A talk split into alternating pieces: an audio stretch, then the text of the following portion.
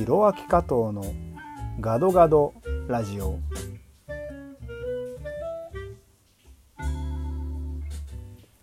皆さんこんにちは。ミュージシャンシンガーソングライター MC タレントテレビ番組の司会通訳翻訳などをしています加藤弘明です。この番組はインドネシア日本そしてアジアを股にかけて活動する加藤弘明がざっくばらんにお話しさせていただく番組です。またまた随分とご無沙汰してしまいました。皆様いかがお過ごしでしょうか？もうすぐ7月が終わりますね。2020年。あ早いですね。この前ついこの前半分折り返したかなと思ったらもう7月も終わろうとしています、まあ、今年1年は新型コロナウイルス、まあ、このテーマ1点でしょうね、まあ、このウイルスとどう共存していくかというのが世界のテーマになっていると思います。まあいろんな説があって、まあ、東南アジアでいうと気をつけなきゃいけないのはコロナウイルスだけではなくてまあデング熱であったりとかね分かりやすいところで言うと、まあ、アメーバ赤痢であったりとか、まあ、狂犬病とかそういったものも東南アジア特にまインドネシアではねまだまだあるということを考えると、まあ、それらで死んでいる亡くなっている方々もかなり多いので、まあ、コロナだけを気をつけてればいいということでもないんですけどまあ基本にあるのはしっかりと免疫力をあげてちゃんと食べてちゃんと寝て、まあ、手洗いうがいをする。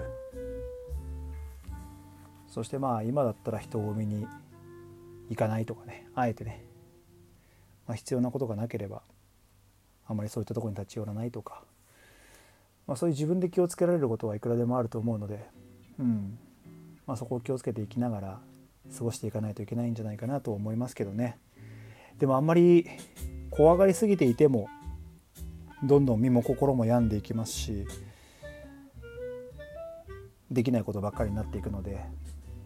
まあ、ある程度はウイルスと共存するということを考えながら生きていくのが今はいいのかなというふうに思っています。まあ、インドネシアはつい先日感染者の陽性者数の合計が10万人を超えてまあ死亡者もかなりの確率でね4,000人弱いるということでかなり難しい状況が続いてますね他の病気と比べても致死率が高いまあ、とはいえデング熱とかに比べたらまだまだ致死率は低いんですけどまあとはいえですよ本当にあの数字を下げない限りは国の行き来も自由にできなかったりするので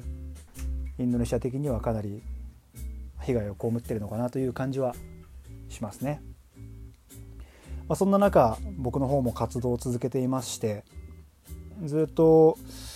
PSBB っていうね大規模な社会的制限が発令されてる間は家からずっとコンテンツ作りをしてたんですけれども、まあ、最近はようやく撮影とかですねあとはまあ家から出て、えっと、オンライン配信をするとかライブをするとかっていうことが少しずつ増えてきましたなので、まあ、精神衛生上は、まあ、少し回復してきたかなという感じですかね。なかなかやっぱり活動できる場所がなくて自分が作ってるものばかりだと、まあ、自分は果たしてこの業界に必要とされているんだろうかとすごく自問自答を繰り返した時期はあったんですけれども、まあ、今は、うん、少しずつ需要が出てきたなという感じがするので少し救われています。でいろんな試みをやっている中で最近はえー、シャ乱Q のギタリストの畠さんと、えー、バリに在住のバリ島旅行の味方堀さんと僕の3人で楽曲を制作しまして「 Esok yang cerah」というタイトルで「晴れ渡る明日」っていう邦題をつけてるんですけれどもこの曲を一緒に作って発表しました。えーと僕の奥さんでインドネシアのもう15年以上続いてるバンドモッカっていうバンドのボーカルを務めてる僕の奥さんのアリーナに歌をメインで歌ってもらって僕らは歌詞を作ったりメロディーを畑さんが作ってそこに堀さんのバリで撮りためた大規模な社会的制限中の写真をスライドショーで組み合わせて作品を発表しました。まあ、一人でも多くの方に届いてほしいなというふうに思って作ったのであのまだもし見てない方がいたら是非エソック・ヤンチェラ「晴れ渡る明日」加藤弘明とか畑とか検索すると出てくると思うので是非見てみてほしいな聞いてみてほしいなというふうに思います。まあでも子供の頃からねずっとテレビで見ていたシャ乱Q のギタリストの畑さんとこうやって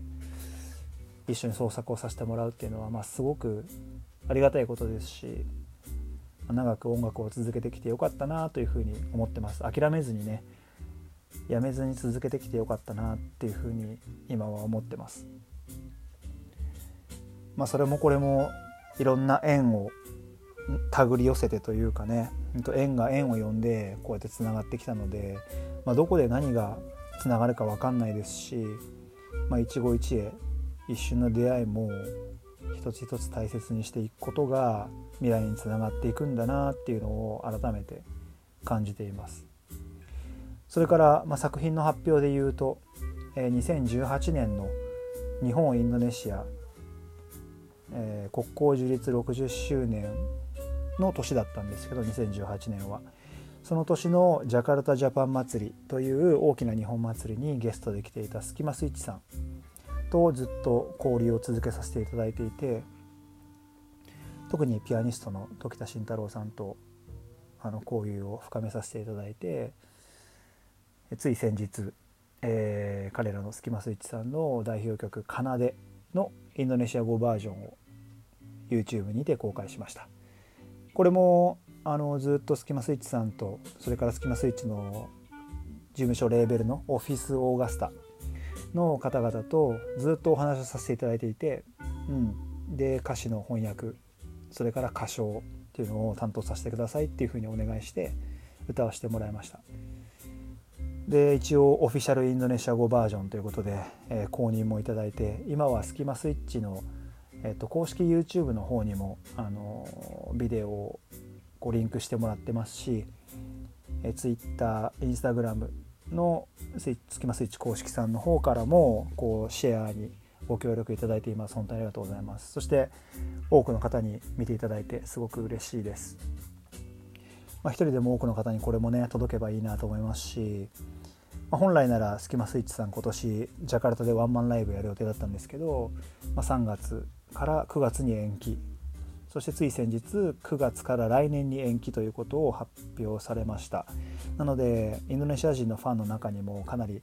残念に思ってる人は多くて、まあ、そういう人たちに少しでも寄り添えるような奏でインドネシア語バージョンになってたらいいなというふうに思っています。まあそういうとこで言うと結構日本の方にも僕の活動を知っていただくっていう機会が少しずつ増えてきてあの日本人で応援してくださってる方も少しずつ増えてきましたね。このコロナ中とコロナの、えー、社会的制限が明けてからの活動っていうのは結構あのゲストを招いてのトークショーもやったりとかそれも俳優の南圭介君に出てもらったりとかあとは、えーと、サイレントサイレンっていうバンドのドラムのひなんちゅさんとか、えーとバンドメイドっていうあ違う違う違う違う。えっと、アルディアス。すいません。アルディアスっていうバンドのドラムのマリナに出て出てもらったりとか。あの結構日本のね芸能界音楽界で活動してる人を招いて投稿したりする機会があったので、まあ、そういうので結構日本の皆さんにも知ってもらえてよかったなというふうに思ってます。まあ、ここからは、ま、日本のファンの方ももちろんですしもっともっとインドネシアの人たちにもリーチできるように改めて発信していきたいなというふうに思ってますし、まあ、うまくいかないこともたくさんあるので もちろんなので、まあ、このラジオもそうですけどいろんな媒体を通して僕がいかに試行錯誤して毎日失敗してるのかっていうのを どんどん発信していきたいなと思ってます。まあ、それが皆さんのね少しでも勇気に変わればいいなと思ってチャレンジしたり失敗することっていうのは決して怖くないことなんで、まあ、むしろチャレンジして失敗しない方がうんなんか学びがなかなか得ることができなくて先に進めなかったりもするんでトライアンドエラーを繰り返して一つ一つ手探りでこの新しい生活様式コロナと共に生きる社会をですねその中のエンタメという意味でですね手探りで進んでいく様をこれからも一緒に歩きながらその景色を見てほしいなというふうに思っていますのでこれからもどうぞよろしくお願いします。このラジオももっともっと頻繁に更新できるように頑張っていきますんでまた聞いてください是非、えー、SNS 各種、えー、Twitter と Instagram ひろあき加藤39でやってますのでそちらもフォローお願いします。あとはひろあき加藤 .com っていうねウェブサイト。